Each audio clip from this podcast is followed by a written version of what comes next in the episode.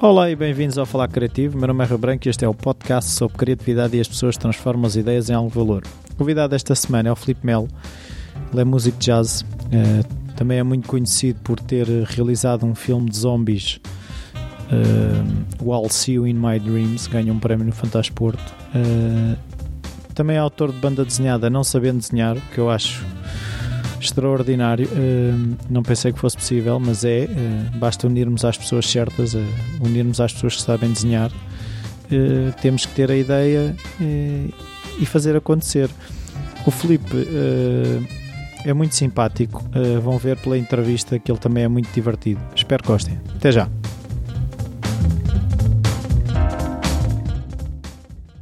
Olá Filipe, obrigado por esta oportunidade de estarmos aqui um bocado à conversa. Uh, a primeira pergunta que eu costumo fazer é se na tua infância uh, se a criatividade estava presente, se havia artistas na família, uh, se havia hábitos culturais, esse tipo de coisas.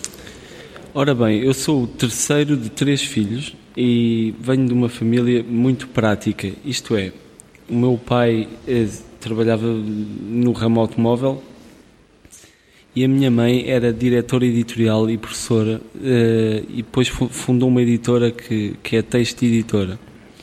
Então eu não tinha propriamente músicos na família. Uh, mas sei que o meu avô, curiosamente, que era uma pessoa que eu sempre via assim como um senhor austero e muito sério, eu vim a perceber, muitos anos mais tarde, com a internet, que uh, ele era vocalista, cantor de fado e que era grande amigo e, e, colega de estrada, fizeram muitos concertos juntos com o pai do Carlos Paredes, o Artur Paredes, em Coimbra.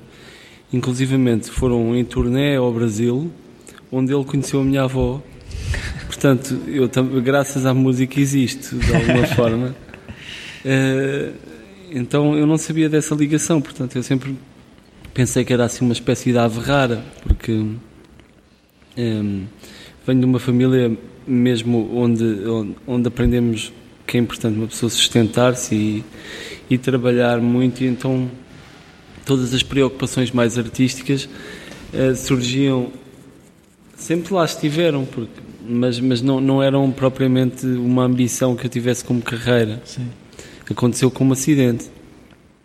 O que eu sei é que desde que me lembro que tenho o, o hábito de, de, ver filmes com, na companhia da minha mãe. Ela sempre me encorajou muito a ler por causa da editora e, a, e, e, e vimos muitos filmes naquela altura do, dos anos 80 dos videoclubes, até aos dias de hoje em que volta e meia vou, lá, vou ter com ela para ver uma série. Então, automaticamente, quando uma pessoa ouve muita música ou, ou vê muitos filmes, ou, etc., fica com uma vontade natural de, de fazer alguma fazer coisa. coisas. Sim, eu estava a pensar nisso ontem.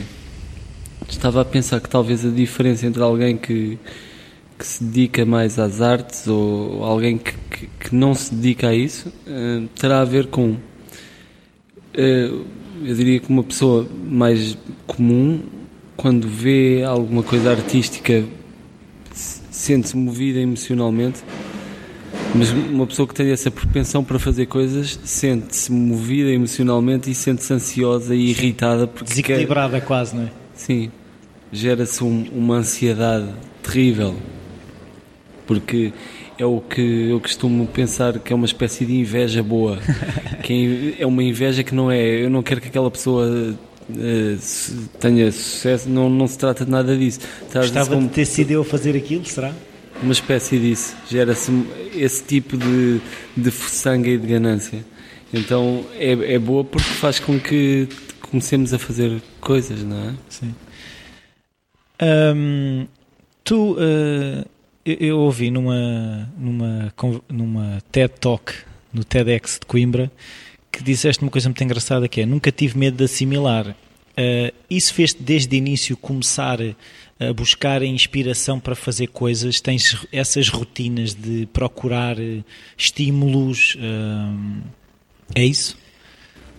Sim, eu aqui há uns dias atrás estava a ver também uma, uma espécie de uma masterclass de um pianista que eu gosto muito. Aliás, um, um pianista que de alguma forma é um exemplo para todo o ser humano, porque tinha um problema gravíssimo de saúde é, media um metro e pouco mais de um metro, pequenininho, chamado Michel Petrucciani, e que, que, se tornou um dos melhores pianistas de jazz de, de, de, qualquer, de qualquer época.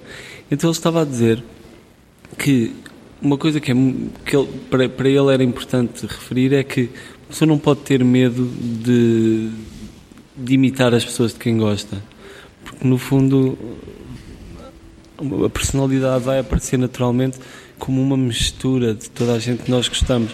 Ele dizia que tinha passado a vida toda dele a tentar ser igual ao Bill Evans, só que nunca vai ser igual ao Bill Evans. Porque nós somos todos diferentes e quando tentamos ser outra pessoa, na verdade, aguarda-nos uma vida de angústia. Sim. Mas, por outro lado, eu acho que não é nada mau uma pessoa perceber de quem é que gosta e tentar aprender o máximo possível, porque muitas vezes pode funcionar também como um desbloqueador. Isto é, uma pessoa não sabe muito bem para onde seguir, a partir do momento em que sabe aquilo que gosta e sabe que género de, de, de, de, de arte é que a move, acaba por, por, por se dedicar mais a isso, não é? Sim, sim. Uh, eu acho graça a isso que tu estás a dizer, porque uh, as pessoas têm muito esse medo da imitação, não é? E eu acho que é isso que tu estavas a dizer. Por, ele, muito, por muito tentasse, ele nunca iria ser o Bill Evans. E por muito que eu goste de determinado artista, eu no caminho de, de, dessa procura de ser como ele, eu vou encontrar se calhar o meu caminho. Mas se eu à partida não quiser imitar ninguém, se calhar nunca faço nada. Exatamente. Ou então, quando uma pessoa tem como prioridade a originalidade, vai perder muita informação, acho eu.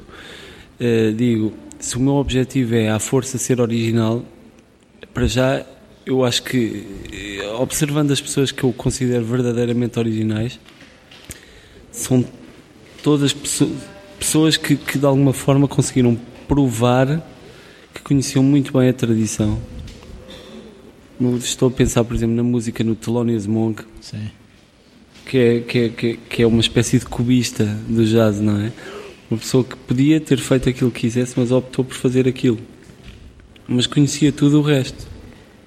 E era respeitado por toda a gente eh, do, do seu meio. Nos filmes também acho que é um bocadinho assim. Eu acho que as coisas que, que, que, eu, que eu considero realmente válidas artisticamente são coisas que vêm de um percurso ou então que são de tal forma originais, mas que eu consigo perceber de onde é que elas vêm. Ou... É muito difícil ser-se original, isso é um facto. Sim, mas isso às vezes, aquilo que eu sinto é que podemos ter hum, o, outro lado da moeda que é de tanta procura, às tantas uh, criar quase um bloqueio de information overload. Nunca te aconteceu? Acontece-me todos os dias, claro que acontece. Um, mas eu tenho vindo a perceber que talvez a originalidade tenha de ser uma consequência e não um ponto de partida. Ah, ok. Uh, e outra coisa que eu tenho, tenho tido alguma consciência é, eu acho que o importante é uma pessoa assimilar isso tudo, mas não necessariamente comparar-se com ninguém. Acho que isso é talvez o mais importante. Não pensar eu sou melhor ou sou pior do que aquela pessoa, porque senão aí entra-se numa corrida e numa angústia que é, que é pode ser um bloqueio gigante, não é? Pois é, é, ao compararmos com esses gigantes, assim, ah, eu sou tão pequenino, nunca vou ser tão grande como ele, não é? E, claro. E essa comparação não é saudável. Um, eu gostava de perceber, tu uh, andas pela música, pela banda desenhada, pelos filmes, são áreas diferentes, tu tens processos criativos diferentes? Não, não, não, não. O processo criativo é, é muito semelhante. Um, talvez na música eu, eu, eu passo muito mais tempo uh, diário, porque é, é, preciso estudar muito e é preciso conhecer bem os discos e, e, e, perceber como é que funcionam as harmonias e os acordes, etc. Então eu, eu sou muito curioso pela, pela história da música e, e gosto mesmo de estudar. Eu, eu gosto mesmo de acordar e de passar o dia a investigar como é que funciona a música na banda desenhada, por exemplo, não tenho essa prática, ou nos filmes. Eh, normalmente a ideia surge e depois persigo essa ideia até ela estar feita. Ou pelo menos tento. Mas na música é mais obsessivo, é mais diário. E, e, e, é de facto um trabalho de muita investigação. Eu gosto de ouvir um disco e de perceber como é que aquele músico toca como é que ele chegou àquelas conclusões, àquelas harmonias. E isso também muitas vezes funciona como, como estavas a dizer, como um bloqueio, que é eu passo tanto tempo a investigar que passo muito menos tempo a fazer coisas minhas mas é, é, é, uma opção, não é? Eu... E não sentes que tens que às vezes uh, obrigar-te a pôr um travão tipo chega agora de assimilação e agora vou eu fazer? Eu, eu pensei, pensei nisso não há muito tempo. Estava a pensar nisso exatamente nesses termos que tu estás a referir. Pensei nisso há uma semana porque pensei, ok, eu tenho mesmo de, de conseguir concretizar alguma coisa. Só que depois também pensei, dá-me tanto gozo fazer isso dá-me tanto gozo ouvir música e percebê-la que parar de fazer isso não seria natural para mim, seria obrigar-me a fazer uma coisa que não me é natural. Então eu, eu cada dia mais estou menos preocupado com, com, o que eu posso fazer ou deixar de fazer e, e, e, estou, estou muito mais dedicado a fazer aquilo que gosto. Que muitas vezes é, é, é, um bocadinho pior porque uma pessoa deixa menos coisas feitas e tem menos concertos ou o que seja mas, raios, eu próprio estou a aprender como é que a coisa funciona. Mas acho que, que, que ser ser honesto comigo próprio acho que será sempre um bom princípio. Pois é, que se calhar ia estar tão focado no resultado que deixavas ter gozo no processo e é o processo é que produz o resultado, não é? E eu Ora acho que bem. era capaz de, sim, sim. de enquinar o resultado final. Claro, talvez eu daqui a um tempo mude de opinião e diga: não, não, não, eu devia estar, devia estar mesmo a trabalhar nas minhas coisas, mas de qualquer maneira, outra coisa que, que, que de facto tu, tu, referiste e que, que eu acho que é importante nesta questão do processo criativo e de, de como, como conseguir de alguma forma ter uma vida dedicada a essas coisas, eu percebi também que talvez uma grande diferença entre o que será um indivíduo normal que não tem a, a, a tal ansiedade é que o processo desde a ideia até à concretização normalmente é sempre um pesadelo. É mesmo um pesadelo. Digo, dá imenso trabalho, gera imensas dúvidas, obriga a uma introspeção gigante e efetivamente as coisas que são bem feitas dão imenso trabalho. Eu acho que, que posso pensar em, alguma exceção, mas não me consigo lembrar normalmente de, de nenhuma. Quero dizer, quando eu ouço um grande disco, percebo a quantidade de trabalho que está ali atrás, ou um grande livro, ou um grande filme. Não é só talento, há um processo gigante de, de, de angústia e de dúvida. E acho que, que é, uma espécie, é como enfrentar assim um dragão gigante. Pois, mas uh, isso é um bocado, ainda há um bocado aquela ideia de, dos momentos de eureka, não é? De que aquilo surge do nada, mas não é isso que tu estavas a dizer, esse processo de excelência, de mastery de, de, um, não é? de um meio qualquer em que eu escolho e, e, e, passo os dias, se for preciso, a ouvir música, ou passo os dias a desenhar, ou... Uhum. Tem esse processo de estarmos confortáveis com o meio. É, achas que é por aí? Eu acho que o momento eureka é muito fácil de ter. Transformar esse momento eureka num momento eureka para uma data de gente, isto é, concretizar de maneira a que a tua ideia chegue da mesma maneira que chegou a ti a uma data de gente e que as pessoas digam: Uau, olha que boa ideia. Isso sim dá imenso trabalho.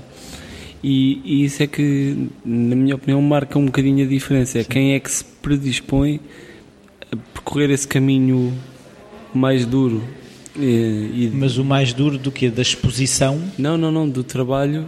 Ah. Do okay. trabalho, vamos cá ver. Agora tinha uma ideia para um, para um filme.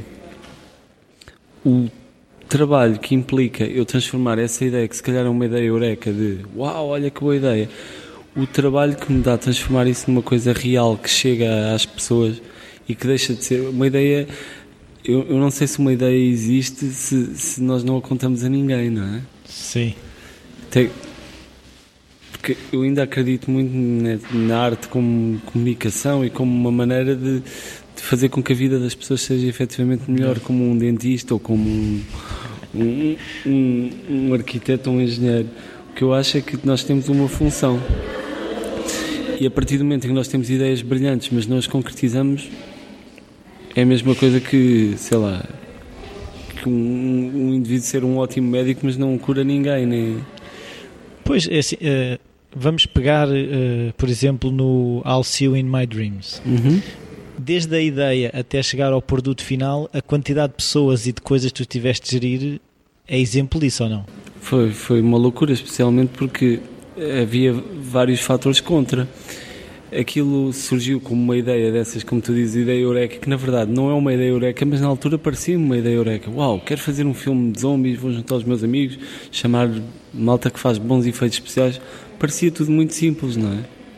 E parecia uma boa ideia. É, agora, pensando com alguns anos em cima, se calhar não era, mas se voltasse atrás, provavelmente faria a mesma coisa.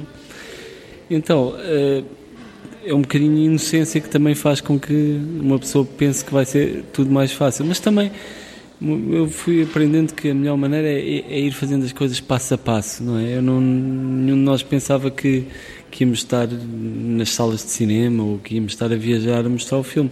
A única coisa que nós queríamos era garantir que naquele dia íamos poder estar naquele sítio a filmar e que aquela pessoa podia, etc.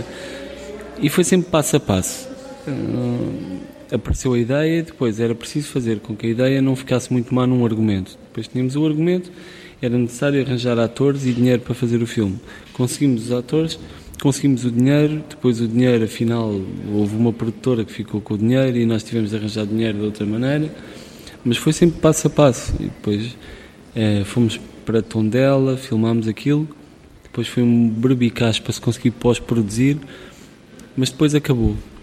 E depois, quando acabou, uh, e como tinha dado tanto trabalho, o que nós fizemos foi garantir que toda a gente via aquilo, quer quisesse, quer não. um, e na altura tínhamos orgulho, queríamos mostrar aquilo, queríamos mostrar aquilo às pessoas. E só muitos anos depois, eu hoje em dia vejo aquilo e vejo todas as falhas, vejo todas as coisas que correram mal, mas acima de tudo. Um, vejo, vejo um grupo de pessoas que estava mesmo a fazer aquilo que, que gostava e, tenho, e ensinou-me um bocado a concretizar alguma coisa desde o nada até ao final, sendo uma curta-metragem amadora. O que se passou foi que me ensinou muito, ensinou-me a, a, concretizar as coisas. E no meio dessas contrariedades, eh, consegues-te lembrar o que é que não te fez parar? Porque muitas vezes é assim, tá, as, as, pessoas pegam nas ideias, estão cheias de entusiasmo, mas de repente há a primeira, o primeiro setback. Olha, estás a fazer perguntas difíceis e boas, porque eu cada dia mais percebo que, é um, que há uma determinada energia que quando tu tens uma grande ideia, que pelo menos para ti é uma grande ideia, surge assim como uma avalanche de energia, não é? Sim. E depois aparece uma contrariedade e tu perdes um bocado dessa energia. E eu acho que eu com a idade estou a perder cada vez mais energia e tudo me parece muito mais difícil, o que é errado. Devia ser ao contrário. Quanto mais coisa uma pessoa faz, mais fácil devia ser, não é? Sim, há, há, determinadas skills que tu tens agora que não tinhas na altura que te vão uhum. facilitar na resolução de alguns problemas. Mas a energia, eu percebo que, ainda por cima, uma pessoa que já fez tanta coisa, que vá, a energia vá perdendo. E eu acho é que é compensada, por isso que eu estou a dizer, por ser mais fácil de resolver determinados problemas. Ou não hum, sentes isso? Eu sinto, sinto que não fica mais fácil. Não? Não, não. Sinto que o processo vai ficando cada vez mais difícil. Uh, digo, o processo interno de, Não de uma pessoa ter mais força, exigente? Talvez tenha a ver com ser mais exigente, talvez tenha a ver com tu teres uma expectativa maior daquilo que tu próprio fazes, mas sinto que de alguma forma o grande motor é essa energia, porque muitas vezes eu vejo assim projetos mais fraquinhos de coisas que eu não, que eu não gosto e a única coisa que falta ali é, é mesmo energia das pessoas todas. Isto é. Obviamente também tem de haver uma, uma, uma dose forte de talento ou de bom gosto, não é? Que são Sim. coisas mais subjetivas. Mas eu reparo que muitas vezes não há vontade de fazer o trabalho sujo, era isso. Sim, eh, as partes, é? toda a gente gosta de ver o Ferrari a andar, mas esquece que ele também tem óleo, também tem partes que menos bonitas. Sim, sim, sim, é, é verdade. Voltando ao, a esse processo todo do Alcine My Dream, tu ganhaste um prémio, o filme ganhou um prémio no Fantasporto. Sim. Tu sentes que isso condicionou as escolhas que fizeste a seguir eh, em termos criativos? Não, não, não necessariamente. Não, não sentiste quase, ah, agora vou ter que uh, fazer uma carreira de filmes de zombies? Ou... Ah, não, não, nada disso. Eu sabia que aquilo tinha sido assim um acidente de percurso e sabia que ia continuar. Mas não fazer... sentiste essas expectativas das outras pessoas? Uh, talvez um bocadinho. Eu, durante um tempo, pensei que, que, que seria mais fácil concretizar algumas coisas na área dos filmes, mas não é, não é especialmente mas, mas não senti assim muita pressão, senti alguma vontade. Isto é, quando uma pessoa eh, vê, vê alguma coisa em que empenhou tanto esforço ser reconhecida de alguma forma, começa a ficar um bocadinho menos pessimista e a pensar: ok, espera lá, que isto se calhar vale, vale a pena, porque foi bonito, não é? É uma celebração.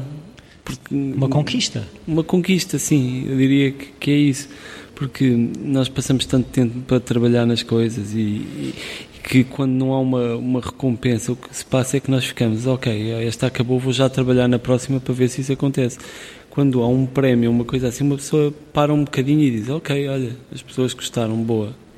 E isso aí, de alguma forma, seria muito hipócrita se dissesse que não dá força para fazer mais coisas. Claro. E nesse aspecto foi, foi, foi um. ganhei confiança e, ganhei vontade de fazer mais coisas. A banda desenhada surge um bocadinho no, no seguimento disso. Mas também o que eu acho que é, que é importante é, é, Isto também parece um clichê gigante, mas eu acredito mesmo nisso. Eu acho que, que uma pessoa também não se pode preocupar demasiado com esses estímulos externos, senão vai ficar é, outra vez bloqueado, não é? O importante é não bloquear à espera da, da aprovação. Não parar a energia, não é? Sim, não parar a energia porque é preciso reconhecimento das pessoas, porque senão se uma pessoa fica com medo de uma má crítica ou fica com medo que, que não se goste, de, de, que as pessoas não gostem do, do que estás a fazer, o que se passa é que vais estar ali às voltas e a ideia nunca te vai parecer boa o suficiente. E eu continuo a achar que é muito melhor uma pessoa fazer, fazer, fazer, e isto eu contra mim falo, porque eu devia ser mais assim, mas de qualquer maneira, aqui o importante é o, é o que eu digo e não o que eu faço.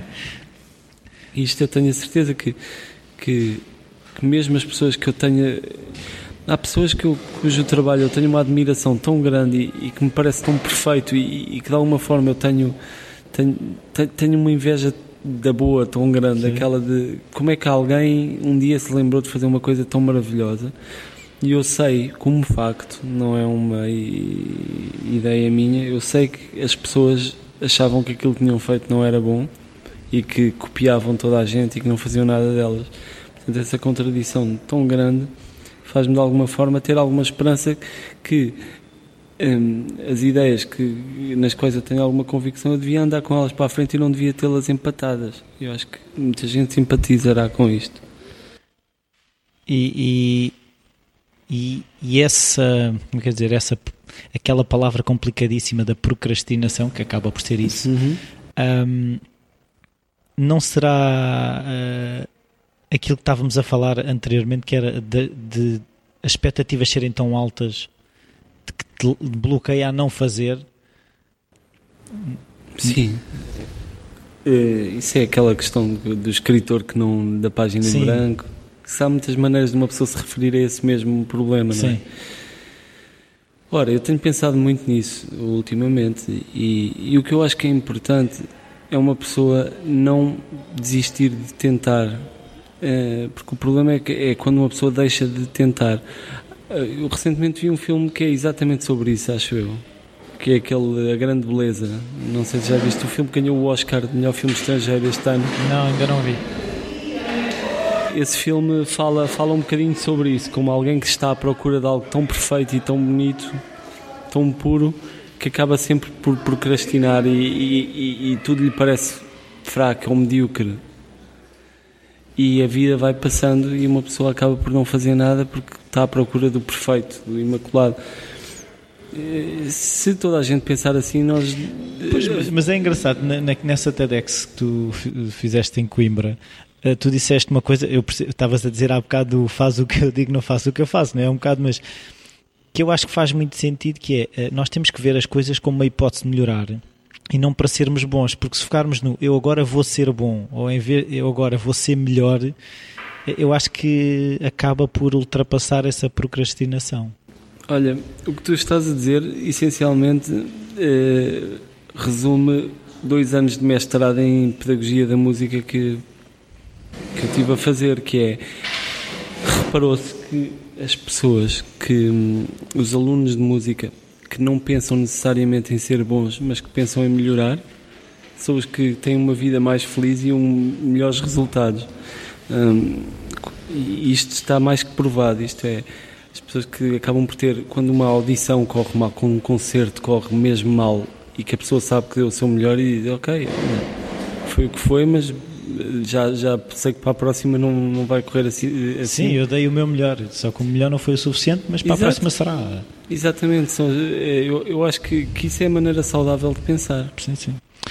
Um, uma coisa que eu achei engraçada na, neste processo todo foi tu referires uma coisa que é as zangas são uma coisa que faz com que os projetos não vão para a frente. Tu tentas desde o início criar uma equipa que tu sentes que é mais, como é que eu de explicar isto? Mais pacífica, se assim se pode dizer. Bem, onde a energia está mais em sintonia, porque tu, se já chegaste a essa conclusão que as zangas são uma coisa que faz com que os projetos não vão para a frente? Faz parte, eh, há sempre algumas zangas, etc. Mas eu tenho com os anos percebido que que uma zanga é sempre ultra prejudicial se as pessoas não estão a remar na mesma direção. Hum, eu acho que, quer na música, quer nos filmes, quer mesmo na banda desenhada, encontrar as pessoas com quem se trabalha é uma sorte tremenda. Se não sorte, é um, uma procura. Eh, tem, é, é, desgastante porque uma pessoa até encontrar a combinação certa pode ser ou sorte ou então tem mesmo de fazer muitas coisas até descobrir quem é que são as pessoas com quem realmente gosta de trabalhar. Hum, e isso aí faz com que o trabalho seja muito mais fácil. Eu sei que, por exemplo, na banda desenhada, se eu não tivesse conhecido aquelas duas pessoas, eu não tinha feito os livros de banda desenhada. Logo, a produtividade é muito maior. muitos dos grupos musicais que eu mais gosto são pessoas que tocaram juntas durante muito tempo. Uh, ou se não, que reuniram ali um, um conjunto de condições que fizeram com que, com que as coisas aparecessem naturalmente.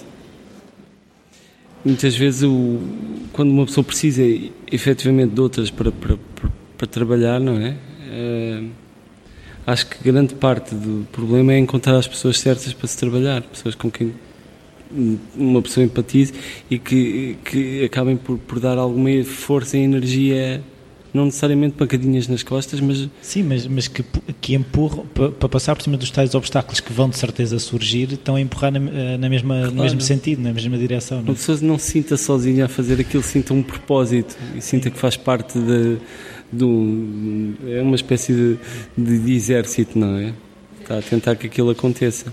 É engraçado disso da banda desenhada dessas duas pessoas é, estarem na Argentina. É, Sim. É, não havia ilustradores de banda desenhada cá, foi um acaso? Claro que havia, havia, e há muita gente a fazer incríveis desenhos e, e, e a trabalharem para a Marvel e etc. Só que não foi assim que funcionou. Eu não tinha uma ideia que depois quis fazer uma banda desenhada, então fui à procura de um desenhador. Não, eu conhecia um desenhador, conheci-o exatamente porque fui à Argentina por causa dos filmes. Conheci-o e a banda desenhada apareceu por causa daquela pessoa. Eu disse: Uau, olha meus desenhos deste tipo. Eu não, não quero fazer um filme, quero é fazer uma banda desenhada com ele. E assim foi. Portanto, hum, nunca sequer procurei. Na verdade, procurei depois um colorista alguém que fizesse as cores da, da banda desenhada e enviei uma catarefada de mails, mas cá ninguém me respondeu. A única pessoa que me respondeu foi na Argentina. Eh, e não estou ressabiado nem nada, mas estou a dizer que nós temos muita gente a trabalhar com, e com imenso talento, só que pelos vistos estão a trabalhar demasiado, não é? Ainda bem. Claro, ainda bem, ainda bem, mas então tive de, de recorrer aos serviços do, de um, deste grande amigo que até hoje continua a fazer a cor da banda desenhada.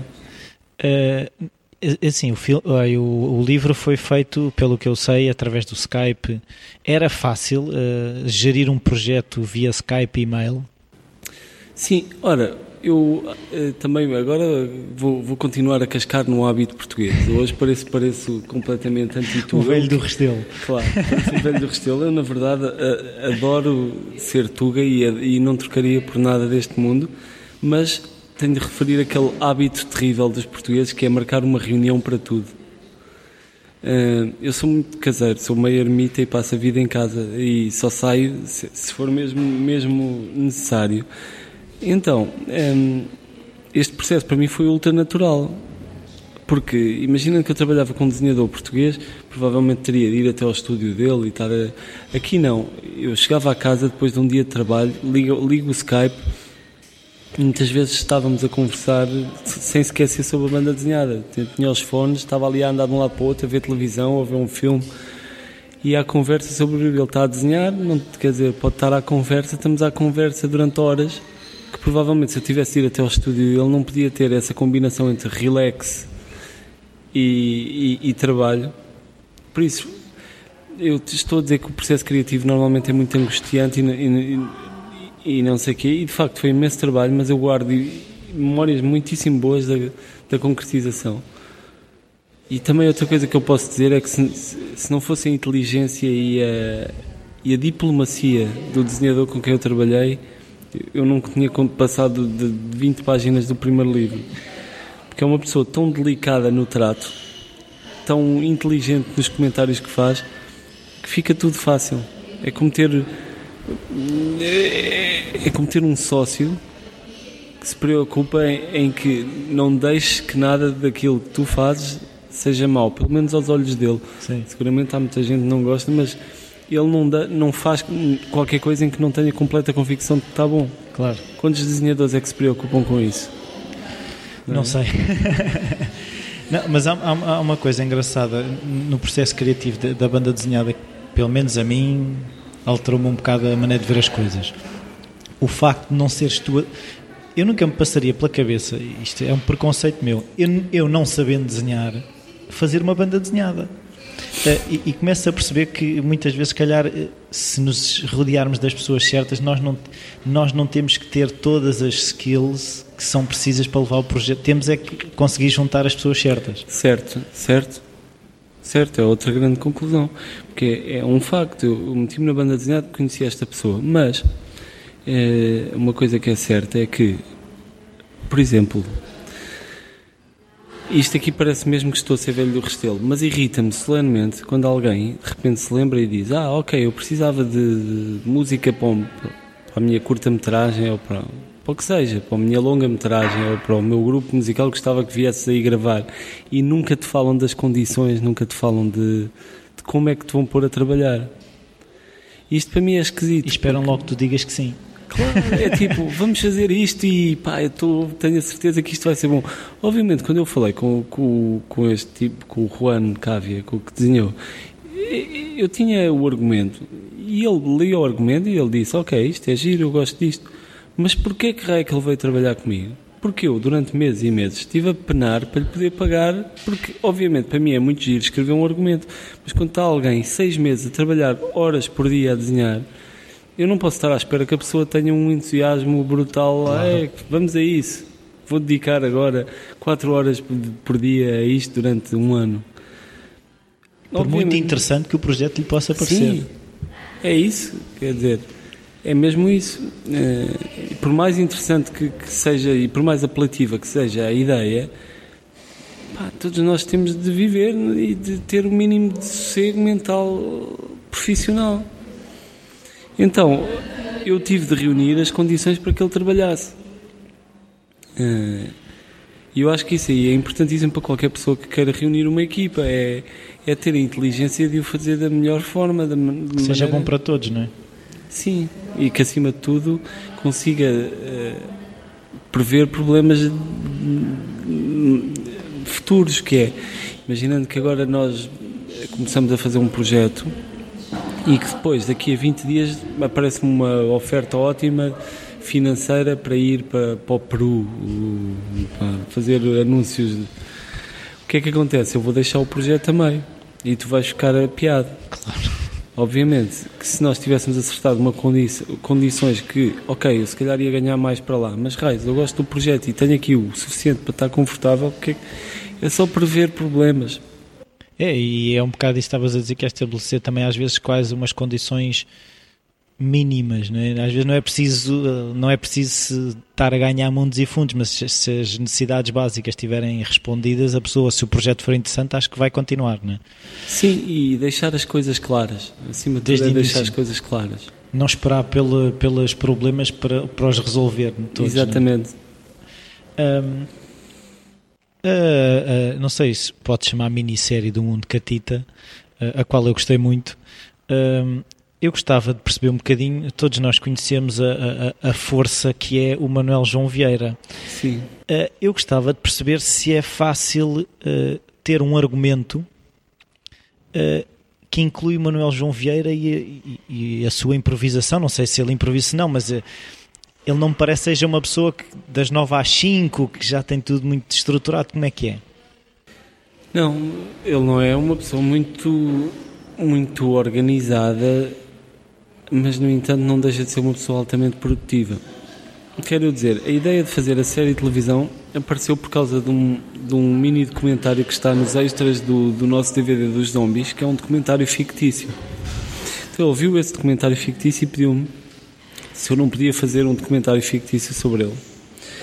E eu, na altura, estava a falar bastante com o João Leitão, que é um amigo com quem eu fiz o Mundo Catita, e que acabámos por, por, por, ser muito influenciados por séries de televisão da altura, como era o The Office inglês, o Curb Your Enthusiasm.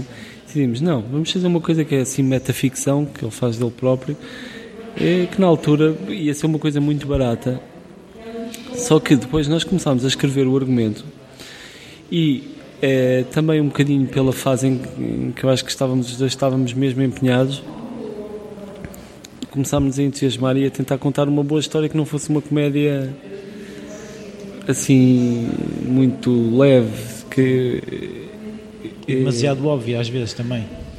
Sim eu, eu, nunca cheguei a ver aquilo bem como uma comédia. Eu achava que aquilo era assim a, a história do, do conto de Natal não é, é? uma aventura aquilo. é uma aventura é uma pessoa que tem tudo para que, que, as coisas lhe corram bem, mas que estraga sempre tudo, é o seu próprio inimigo. Eu interessa muito essa ideia de uma pessoa se auto-sabotar. Sim. Que acho que é muito real. Mesmo nas ideias, acho que é, é isso também, não é? Pois, eh, mas então começámos a escrever aquilo e depois escrevemos tudo. E o que nós fizemos foi reunir o Comitê Vieira para, para a aprovação.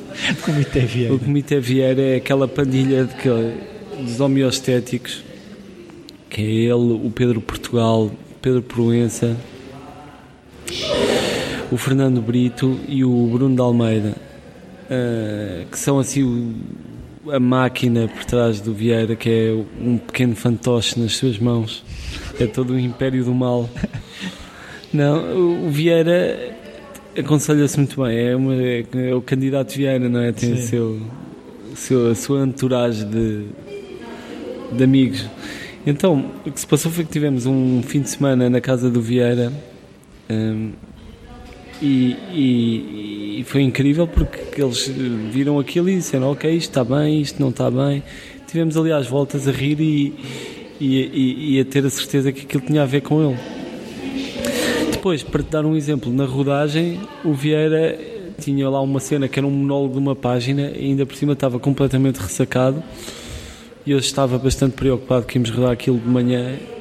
E ele uh, eu pergunto-lhe Vieira, tens isto? Tens o texto? E ele, pá, sim assim meio de mau humor, tenho.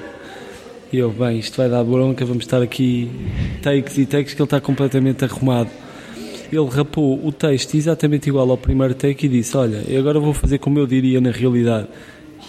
E fez um take mais improvisado e foi esse que efetivamente ficou. Portanto quando é para trabalhar, o Vieira não brinca em serviço. Não brinca em serviço. Mas o que eu acho graça nisso que acabaste de dizer foi que às vezes também é preciso uma certa tolerância para o que pode surgir. Não é? Porque uh, se, se, ele, se ele dissesse está feito, ou tu disseste este está feito, mas não, ele quis fazer mais porque claro. estava aberta a que mais coisas poderiam surgir, não é? Sim, sim. O Vieira é um tipo muito inteligente, muito inteligente. Não, não, não sei, sei que ninguém tem dúvida disso, mas, mas eu só percebi um bocadinho a, a densidade da inteligência dele quando de, lidei com ele no dia a dia. Que é, ele parece muito abandalhado e parece completamente louco, mas é, é um tipo com, com um, um perfeccionismo muito próprio. Ele não, não se mete, não se mete tem as coisas dele muito definidas. Sim, tem, tem a maneira dele. Também não podemos criar às vezes processos iguais para toda a gente. Não é? Ele claro. tem a maneira de funcionar dele. Uh, tu consegues descrever um dia normal de trabalho? Uh, organizas o dia, a semana? Como é que funciona? Estruturas essas coisas? Não especialmente, porque eu tenho muito o impulso de, de estudar naturalmente. Eu sinto mal se acordo e se, se não, não, não vou estudar. Uh, portanto, eu não, não sou muito organizado nesse sentido. Uma coisa que eu tenho obrigado, tenho-me obrigado a fazer, pensar projeto a projeto, em vez de, de estar a fazer uma data de coisa ao mesmo tempo e ter de, de fazer malabarismo mental entre banda desenhada e multitasking, péssimo, sou péssimo a fazer multitasking. Isso é um mito, ninguém é bom a fazer multitasking. Multi é, não é? é. Ninguém é capaz. Essa ideia. Porque aquilo que, que, que os estudos têm feito é tu alteras a tua atenção de coisa para coisa, mas não consegues ter duas coisas presentes. Fazem uma alteração tão rápida de um para o outro que parece que estás a fazer ao mesmo tempo, mas não és capaz claro, de fazer duas coisas. Mas é exatamente esse o problema que eu dava por mim. Estava num ensaio a pensar num problema da banda desenhada, ou estava na banda desenhada a pensar que tinha de estudar para um ensaio. Isso é horrível. Então, eu nesta fase, organizo-me de maneira a ter de pensar numa coisa de cada vez. E a lidar com o problema de de, de repente uma coisa não sai e eu ficar ali um dia inteiro às voltas a sentir-me inútil porque não está a acontecer nada. É porque não é tempo. mas, mas fazes questão de alocar tempo? Por exemplo, hum. hoje de manhã vou estar a pensar na música, à tarde vou estar a fazer não sei o quê. Tentas hum. bloquear. Normalmente eu, faria assim, mas agora nos últimos tempos eu tenho estado a pensar. Eu sei que este mês tenho de fazer isto.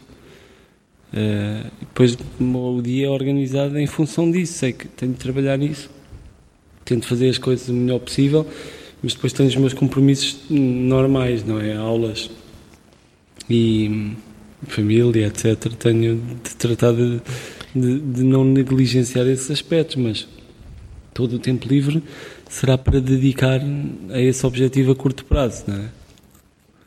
E, e pelo que eu percebi, tens, eh, é normal teres vários projetos ao mesmo tempo? É normal, é normal, mas quero cada dia que, que eliminar esse problema. Quero, eu, quero no meu caso, não sei, eu queria saber a tua opinião, porque no meu caso, eu normalmente é quando tenho uma ideia, se sinto que não estou a fazer nada, tenho medo que ela fuja. E, e, por isso é que às tantas tenho quatro ou cinco em cima da mesa, porque tenho medo que aquelas que eu não tocar uh, me fujam. Ah, ok. Sim, nesse aspecto somos diferentes, que é eu normalmente quando tenho uma ideia é como, como se tivesse uma, uma namorada e, e tenho, tenho tentado ser, ser fiel. Isto é. Monogamia de ideias. Monogamia de ideias. Tenho pensado nisso porque de repente tenho quatro, obviamente não posso mimar e estimar uma como. Claro como devia. Mas é, é, um, é um bom, uma boa comparação porque há pessoas que de facto têm cinco ou seis namoradas e conseguem se orientar. Pois, eu não, não consigo perceber isso. Eu talvez tenha sido assim no passado, com ideias e, e não só, mas agora tenho. tenho, tenho porque tenho percebeste que. Percebi as vantagens da monogamia. Sim. É, é, é, é, é mais calma. É mais calmo. É mais Menos calmo. estressante. Um, tu, quando não estás a, a, fazer coisas e com a cabeça cheia, cheia, cheia de ideias, uma pessoa acho que está sempre, mas a, fazes questão de reservar tempo para te afastares? Não sei se fazes desporto, se, de que forma é que tu te afastas do teu trabalho? Ou das... Bem, antes de tudo, acho ofensivo tu me perguntes se eu faço, se faço desporto ou não, quando é claro que eu tenho este físico invejável e isto aqui não, não aparece sozinho. Claro, são muitas horas. São muitas horas. Não, epá, eu não faço exercício nenhum. Aliás, sinto-me de alguma forma culpado por, por, porque podia ter uma vida mais saudável. O médico já me avisou que eu devia fazer exercício, mas eu ainda não fiz.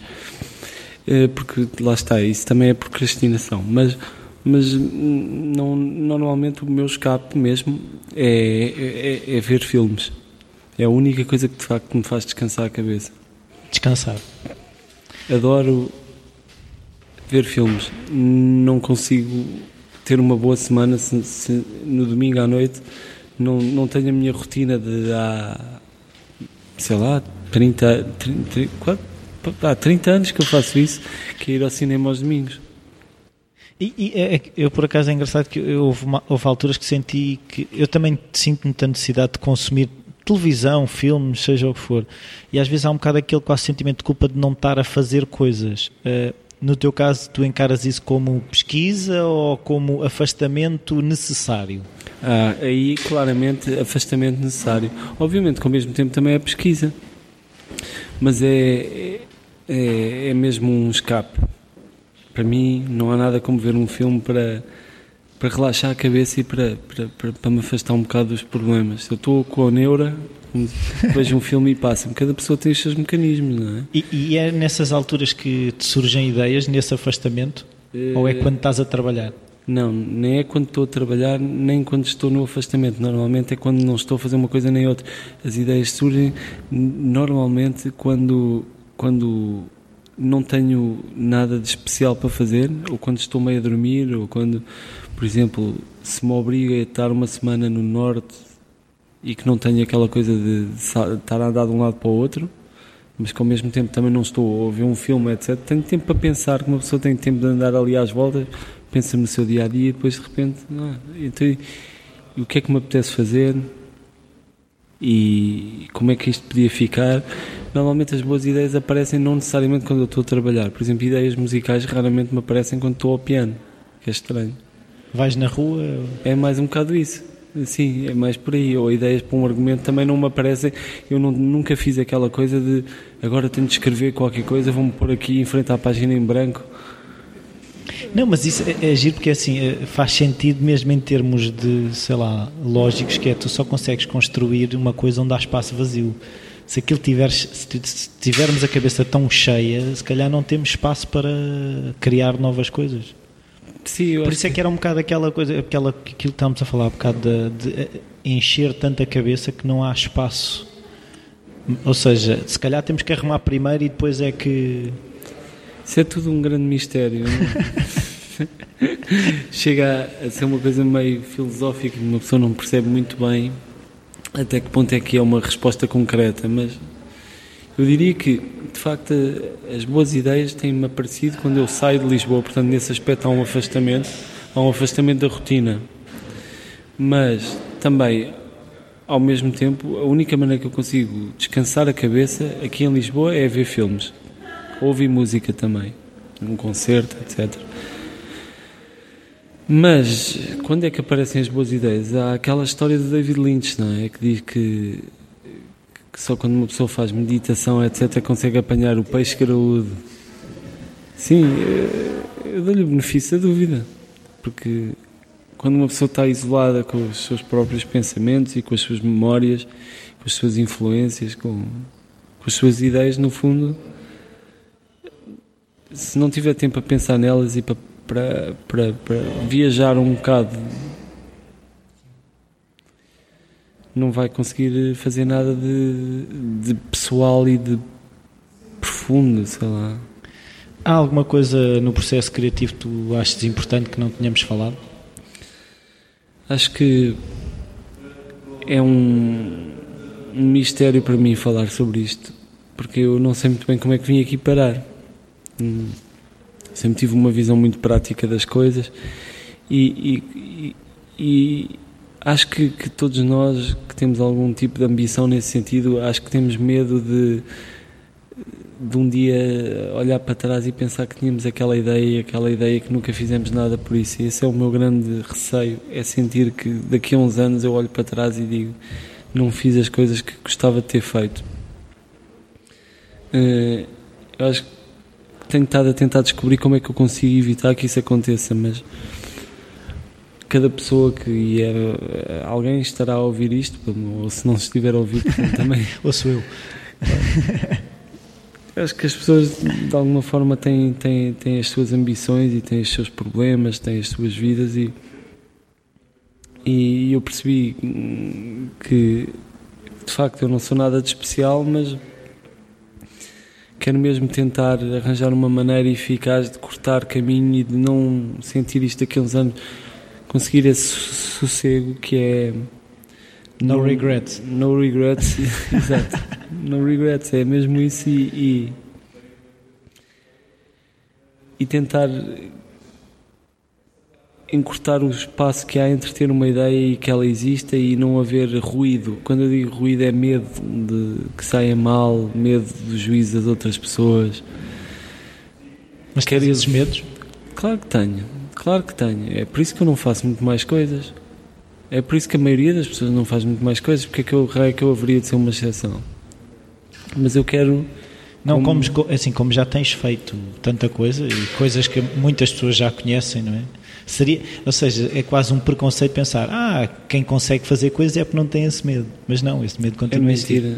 É, isso é, se as pessoas que eu conheço que fazem as, as coisas que, que eu mais admiro têm esse medo, se calhar têm até mais do que eu. Eu acho que esse medo nunca desaparece.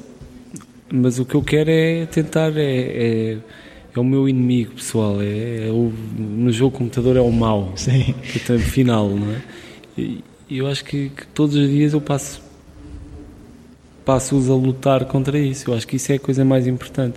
É se uma pessoa desiste, Sim. então aí está. Os tá maus não podem ganhar, não é? Os maus não podem ganhar. E aguarda-nos uma vida muito mais triste.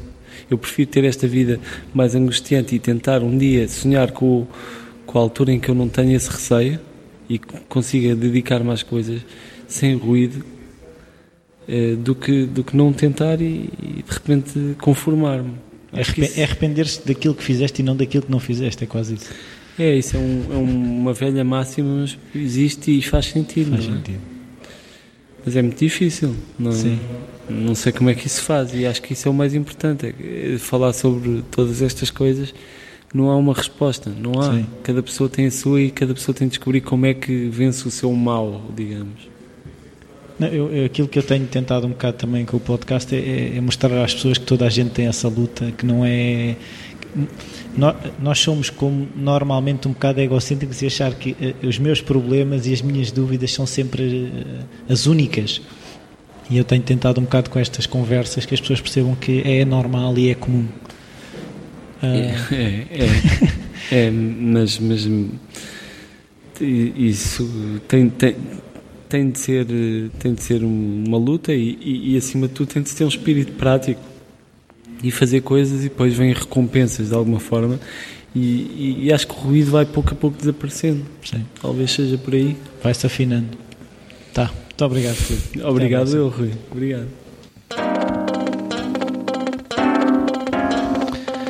Bem-vindos de volta, espero que tenham gostado mais esta conversa sobre a, processo criativo, neste caso do Felipe Melo. Um, o Felipe refere muita coisa, mas uh, se eu tivesse que extrair assim as que, que, me marcaram mais, eu acho que é a, questão da inveja boa, que eu também acho muito interessante de ver algo que, que achamos que epá, aquilo está muito bem feito. É uma inveja que nada tem de mal eh, leva-nos a querer fazer o que, o que é bom, daí ser uma inveja boa. A questão da monogamia de ideias uh, também acho que faz todo sentido o, o termos a dirigir os nossos esforços, a nossa energia para uma ideia uh, e depois passar para a seguinte, sem estarmos a, a, diluir a energia que temos por vários projetos. Eu ainda não o consigo fazer, tenho alguma dificuldade. Uh, tenho posto mais energia aqui no podcast, mas te, tenta ainda ter outras, outras fontes de, de ideias, não é outras fontes de ideias, de seguir com outros projetos, mas não é fácil. Hum, gostava de, de vos pedir, se gostam do, do que, que os meus convidados vão, diz, vão dizendo aqui, partilhem com os vossos amigos, pessoalmente, através do Facebook. O, o meio não, não acho que seja importante, interessa é de facto partilharem que há algo que se está a fazer aqui uh, e que eu, eu sei que sou eu que estou a ajudar a fazer, mas acho interessante aquilo que, que os convidados têm partilhado. Qualquer dúvida que tenham, qualquer sugestão, o e-mail rui.falarcreativo.com e também podem ir à página do Facebook uh, partilhar links que achem que possam ser interessantes para, para as pessoas que seguem o Falar Criativo. Por isso, até para a semana.